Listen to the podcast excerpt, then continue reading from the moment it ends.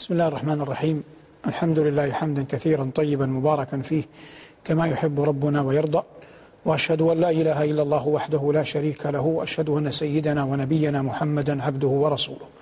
بلغ عن الله رسالاته ونصح له في برياته فجزاه الله بأفضل ما جزى به نبيا عن أمته صلى الله وملائكته والصالحون من خلقه عليه كما وحد الله وعرف به ودعا إليه. اللهم وعلى آله وأصحابه وعلى سائر من اقتفى أثره واتبع هديه بإحسان إلى يوم الدين. أما بعد أيها المباركون هذا لقاء مبارك متجدد من برنامجنا روح المعاني. سنقف فيه مع آيات مباركات من سورة آل عمران. وسورة آل عمران سورة مدنية معدودة من السبع الطوال وهي في السبع الطوال بعد سورة البقرة. وقد قرن النبي صلى الله عليه وسلم بينهما في حديث واحد قال عليه السلام اقرأوا القرآن فإنه يأتي شفيعا يوم القيامة لأصحابه. اقرأوا الزهروين البقرة وسورة آل عمران. فإنهما يأتيان يوم القيامة كأنهما غايتان أو فرقان من طير صواف أو فرقان من طير صواف يحاجان عن أصحابهما. فيقال لسورة البقرة ولسورة آل عمران الزهروين. وحديثنا اليوم من هذه السورة المباركة عن قول الله جل وعلا فيها إن الله اصطفى آدم ونوحا وآل إبراهيم وآل عمران على العالمين ذرية بعضها من بعض والله سميع عليم إلى ما بعدهن من الآيات. قول ربنا جل وعلا إن الله اصطفى أي اجتبى واختار. والاصطفاء منزلة عظيمة يقرب إليها بعض العباد. والله جل وعلا يقدم من يشاء بفضله ويوخر من يشاء بعدله. ولما ذكر الله جل وعلا أقسام الناس في سورة الواقعة قال والسابقون السابقون أولئك المقربون ولم يقل المتقربون. أي جعلهم أنه هو الذي امتن عليهم وفضلهم بأن قربهم تبارك اسمه وجل ثناؤه. وهذا مندرج هنا في قول الله جل وعلا إن الله اصطفى أي اجتبى واختار آدم ونوح وآل إبراهيم وآل عمران. فأما آدم فهو نبي مكلم وهو أبو البشر سلام الله عليه. وكذلك قول الله جل وعلا نوح فإن نوح أول رسل أول الرسل الذين بعثهم الله جل وعلا إلى الأرض وقد كان الناس قبله على ملة واحدة. ثم لما كان التغيير في المعتقد بعث الله الرسل. قال الله جل وعلا كان الناس أمة واحدة فبعث الله النبيين مبشرين ومنذرين. فهو على ما يظهر من القرآن والسنة؟ أول رسول بعثه إلى الله جل وعلا إلى الأرض. أما السنة فكانت صريحة المعنى في هذا المقام. قال النبي صلى الله عليه وسلم عن حديث الشفاعة فيأتون نوحا فيقولون أنت أول رسل الله إلى الأرض. وأما القرآن فقد قال الله جل وعلا في سورة النساء إن أوحينا إليك كما أوحينا إلى نوح والنبيين من بعده. فهذا ظاهره أن نوحا عليه السلام أول رسول أوحى أوحي إليه صلوات الله وسلامه عليه. قال ربنا إن الله اصطفى آدم ونوح وآل إبراهيم وآل عمران وآل عمران مندرجون في آل إبراهيم.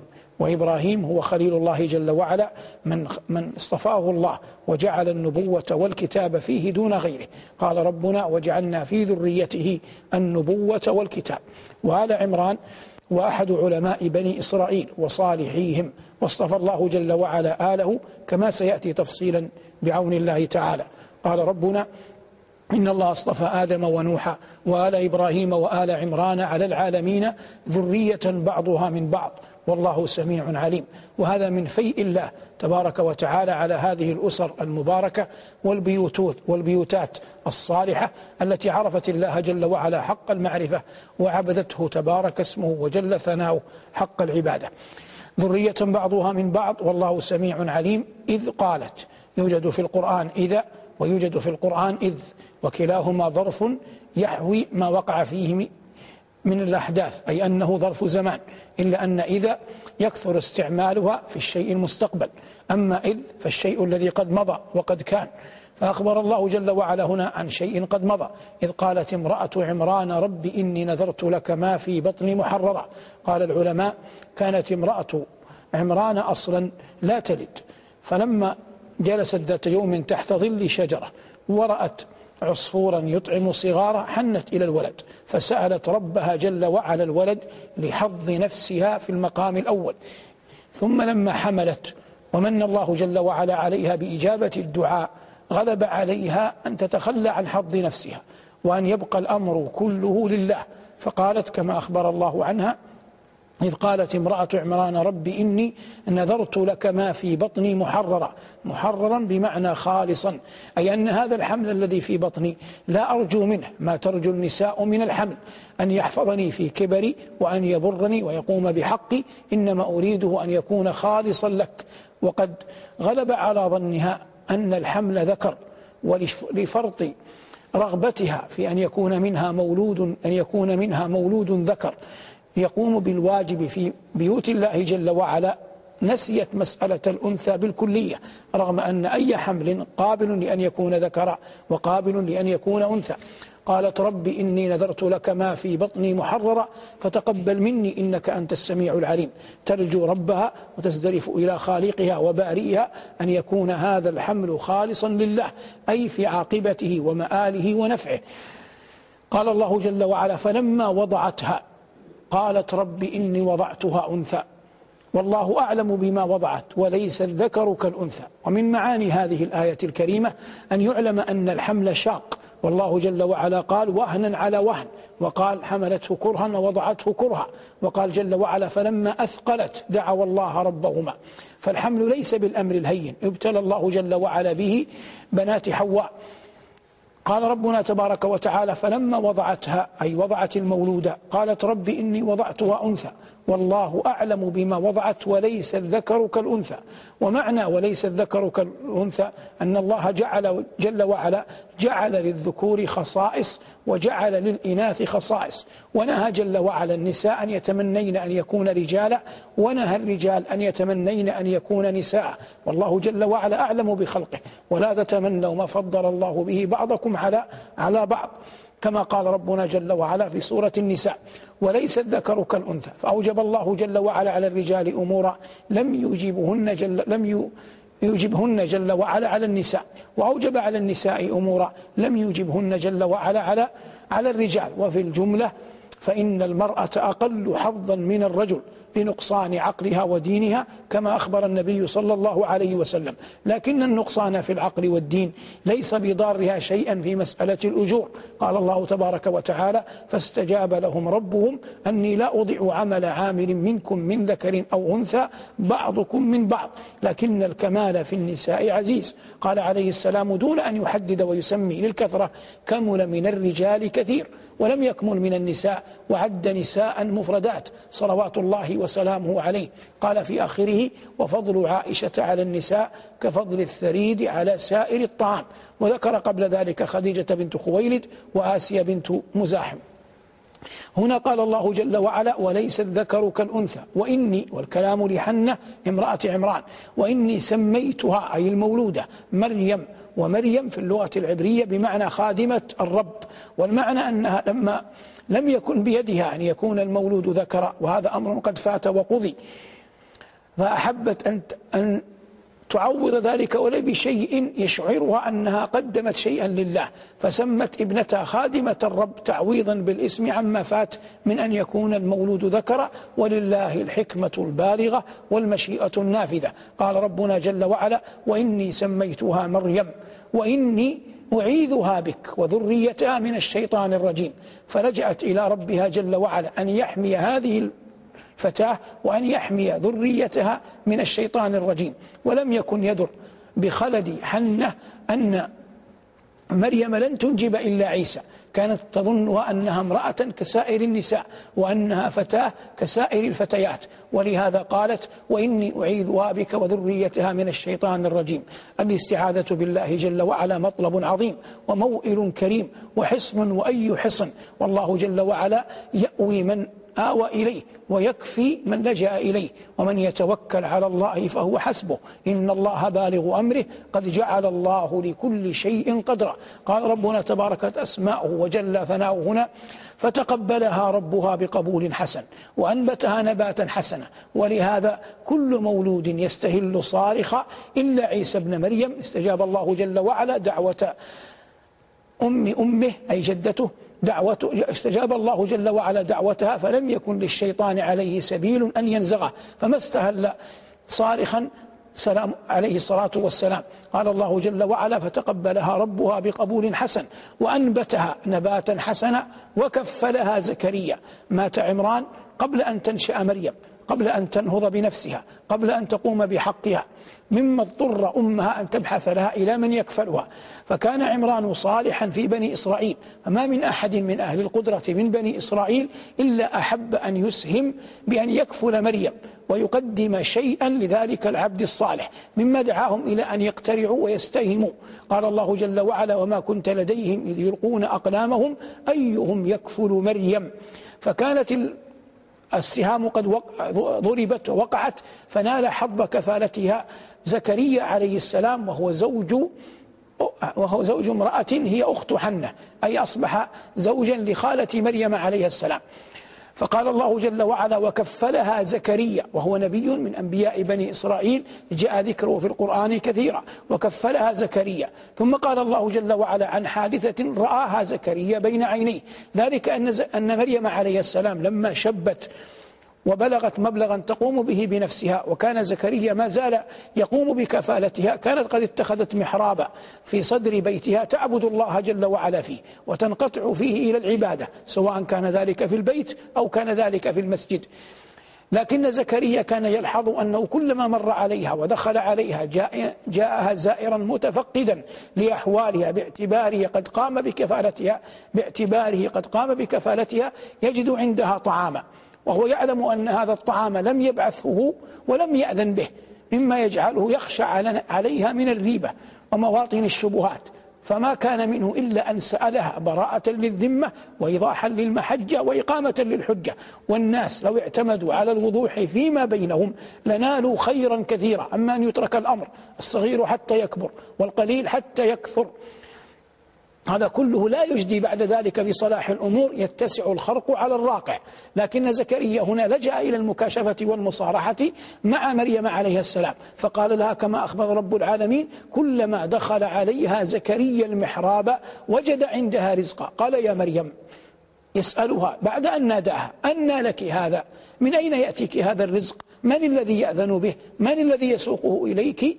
فقالت وهي تعرف أن زكريا يعرف عظمة الله وقدرته. قالت هو من عند الله. ثم ذيلت كلامها بقولها إن الله يرزق من يشاء بغير حساب.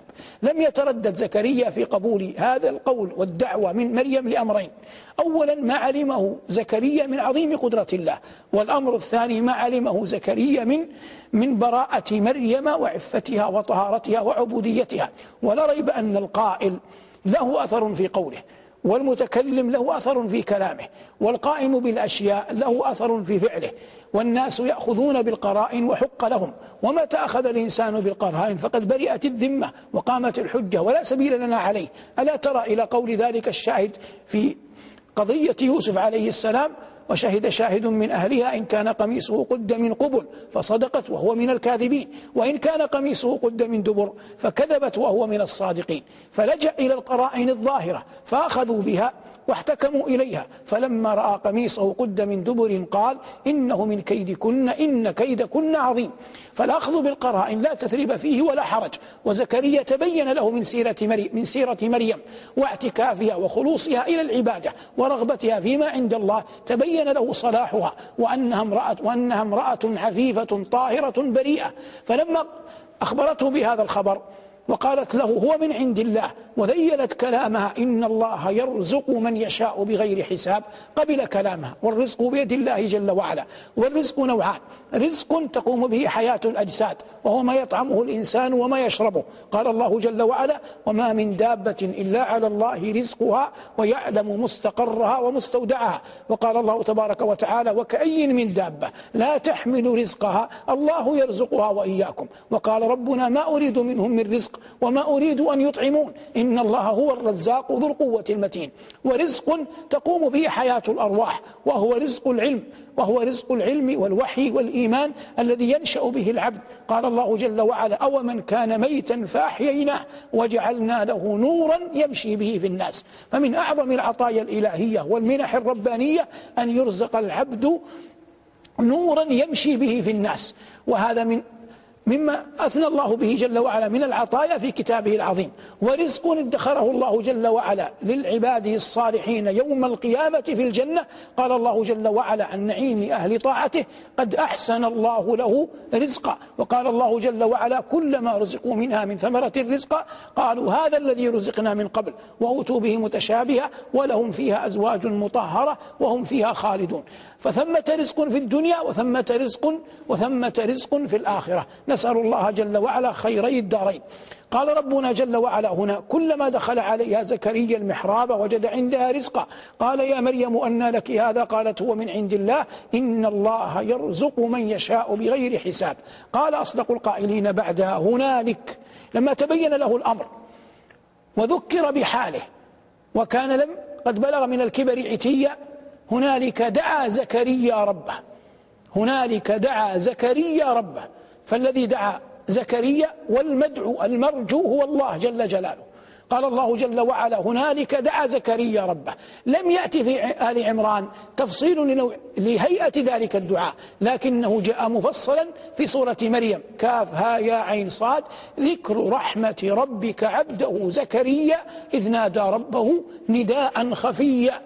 فدعا الله جل وعلا في مكان خلي بصوت خفي كما قال الله وقلب تقي كما قال الله جل وعلا إذ نادى ربه نداء خفيا قال رب إني وأهن العظم مني واشتعل الرأس شيبا ولم أكن بدعائك ربي شقيا. وهذا قوله عليه السلام في دعائه ولم أكن بدعائك ربي شقيا أي أنك عودتني على أن تعطيني سؤلي وأنعمت علي ظاهرا وباطنا فأنت ولي نعمتي وأنت ملاذي عند كربتي فلا تجعلني بعد ذلك شقيا بدعوتك فلا تجعلني بعد ذلك شقيا بدعائك أحرم خيرك. والإنسان إذا تفقد حاله فيما مضى من الأيام علم على أي حال كان. عظيم نعمة الله جل وعلا. من رأى في المعايب التي سترها الله والمناقب التي أظهرها الله والرزق الذي ساقه الله والعافية التي آتانا الله إياها علم أي رزق آتاه الله إياه وأي نعم وأفضال من ربنا تبارك وتعالى عليه. كلما دخل عليها زكريا المحراب وجد عندها رزقا. قال يا مريم أن لك هذا؟ قالت هو من عند الله. إن الله يرزق من يشاء بغير حساب. هنالك دعا زكريا ربه. قال ربي هب لي من لدنك ذرية طيبة.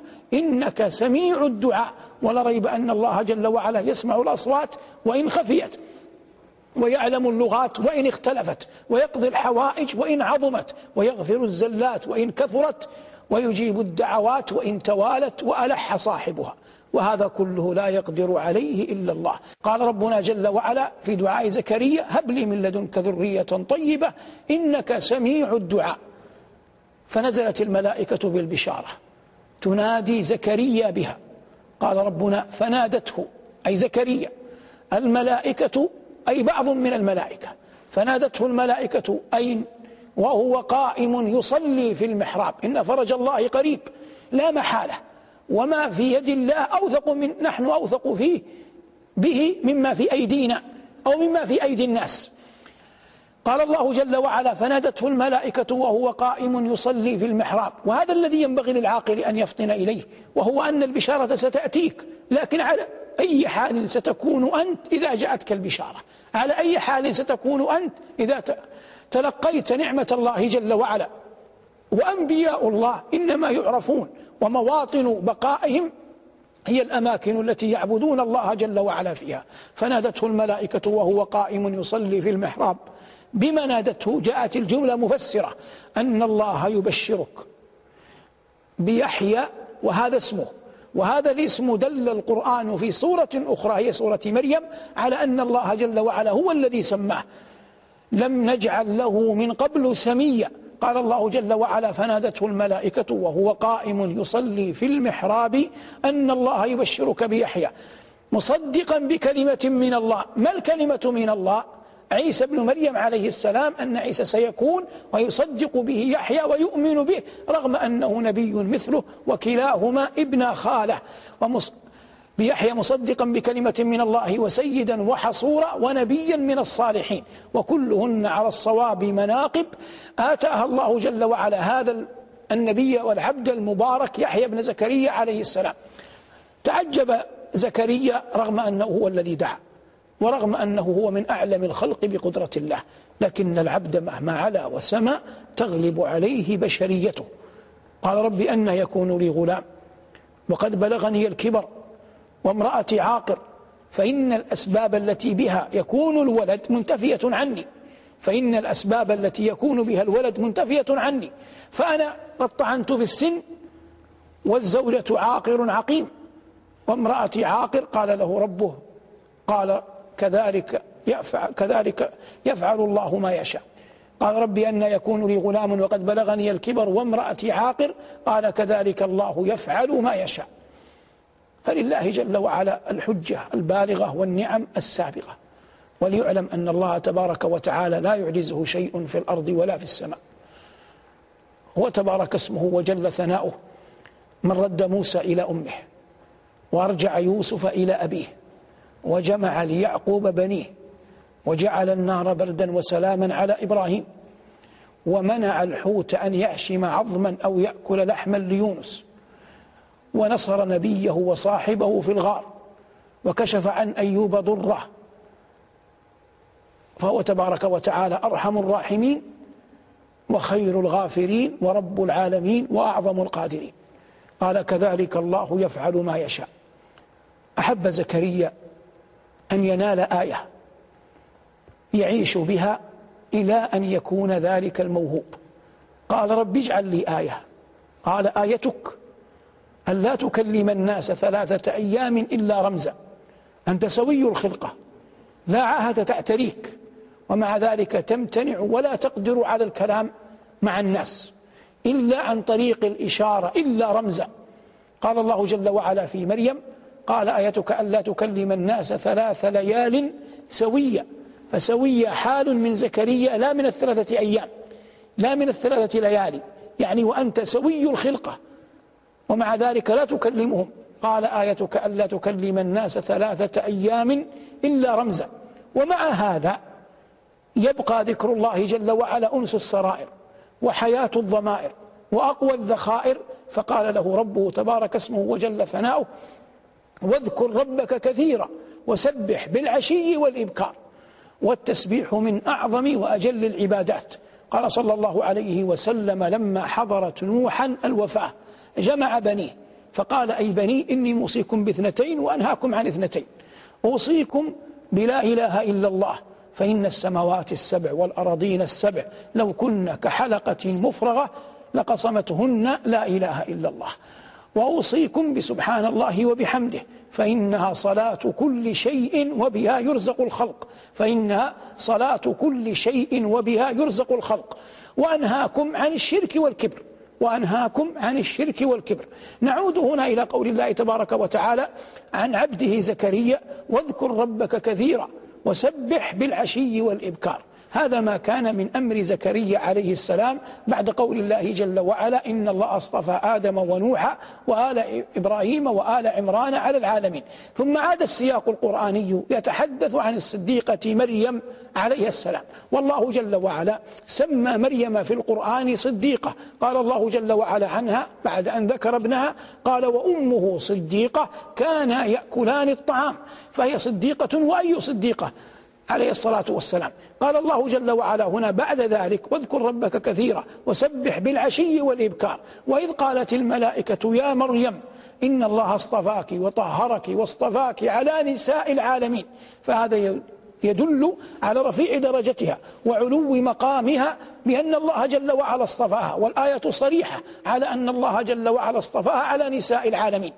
أن الله جل وعلا اصطفاها على نساء العالمين وجعلها امرأة ذات سيادة وامرأة ذات آية عظيمة في الناس. قال ربنا وجعلنا ابن مريم وأمه آية وآويناهما إلى ربوة ذات قرار ومعين. وهذه البشارة العظيمة حملتها الملائكة لتبلغها مريم عن ربها. إن الله اصطفاك وطهرك واصطفاك على نساء العالمين. يا مريم اقنتي لربك واسجدي واركعي مع الراكعين. دلتها الملائكة على العبادة والقنوت لا يعرف إلا أنه طول القراءة في الصلاة. القنوت من أعظم معانيه أنه طول القراءة في الصلاة. قال ربنا أمن هو قانت آناء الليل ساجدا وقائما يحذر الآخرة ويرجو رحمة ربه. قل هل يستوي الذين يعلمون والذين لا يعلمون؟ ويأتي القنوت بمعنى الخضوع. منه قول الله جل وعلا وكل له قانتون.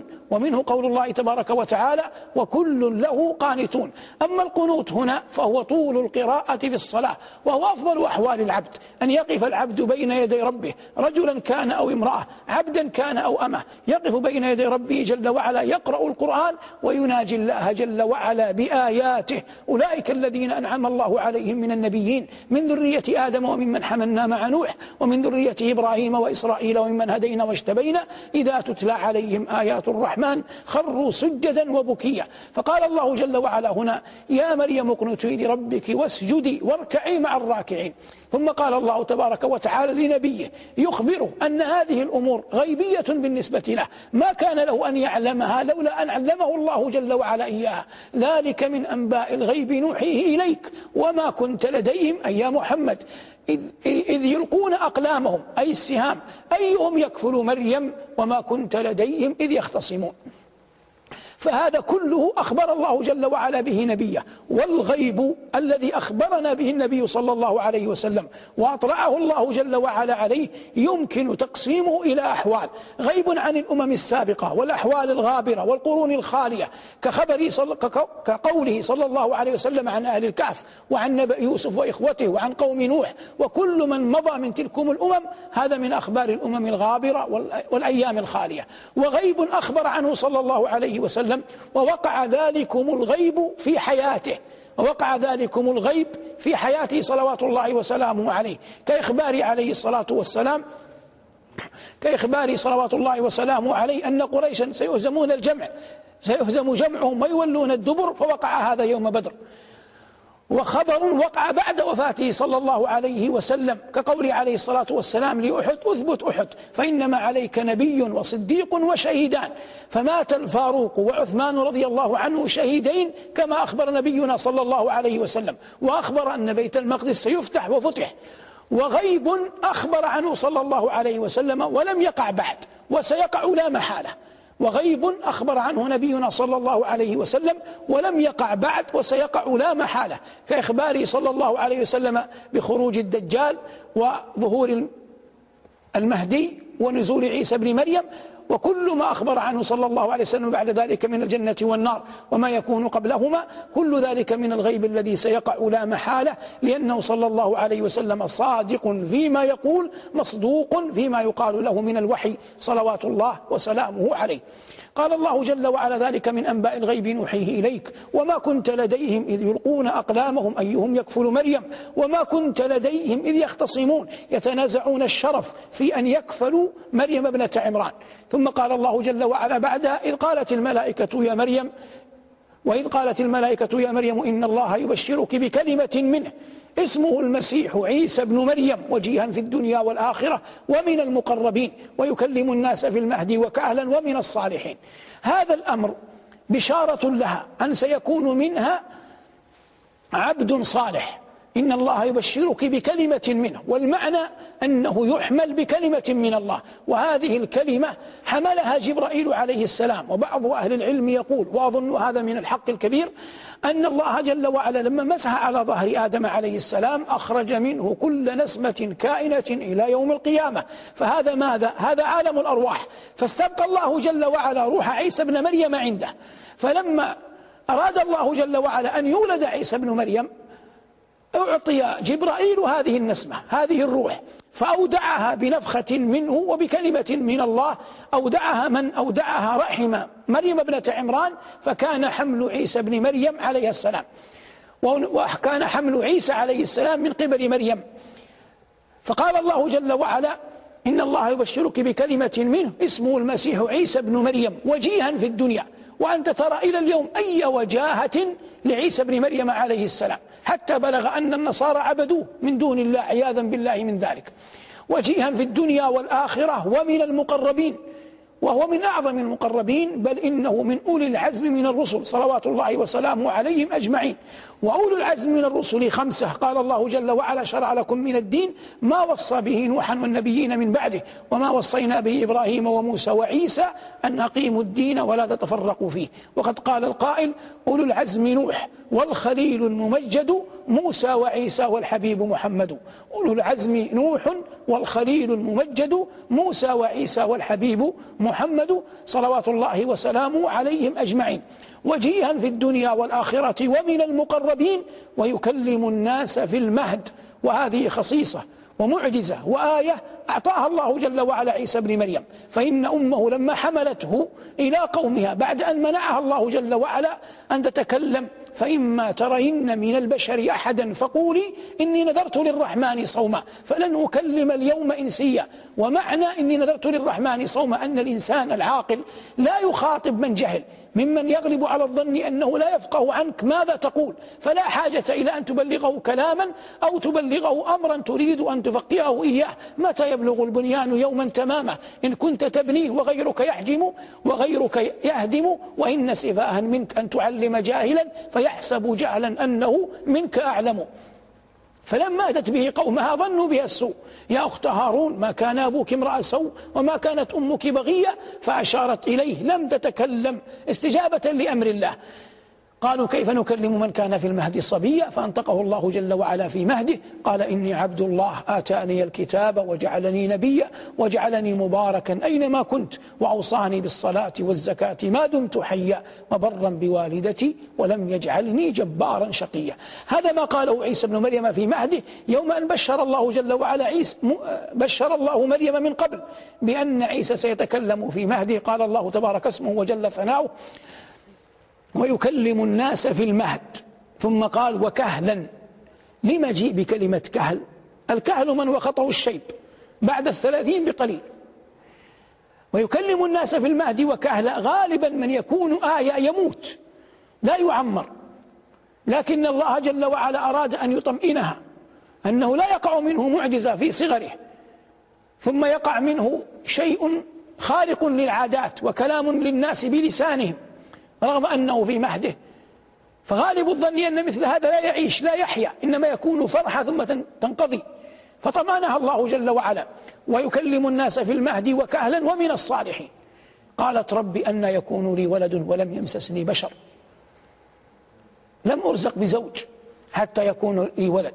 لكن جاءت الإشارة من قبل اسمه المسيح عيسى بن مريم. مما يبين أن لا زوج لها. أنه لن يكون له أن يكون أن لا يكون لها زوج لأن الله نسبه إليه نسبه إليها. إن الله يبشرك بكلمة من اسمه المسيح عيسى بن مريم وجيها في الدنيا والآخرة ومن المقربين ويكلم الناس في المهد وكهلا ومن الصالحين. قالت رب أن يكون لي ولد ولم يمسسني بشر. قال كذلك الله يخلق ما يشاء. عبر هنا بالفعل يخلق. وعبر في قول زكريا بالفعل يفعل. وفي التعبير بالخلق أبلغ لمناسبته للحال لأن خبر زكريا يوجد زوج ويوجد, زو ويوجد زوجة لكن الأسباب غير عاملة. فالقضية كلها في أن جعل الموانع تنتفي والأسباب تعمل. أما في خبر مريم فلا يوجد أصلا زوج. فعبر عنه بقوله جل ذكره يخلق ما يشاء لأن الأمر أعظم وأجل. ثم بين جل وعلا عظيم قدرته وجليل سلطانه وبديع حكمته.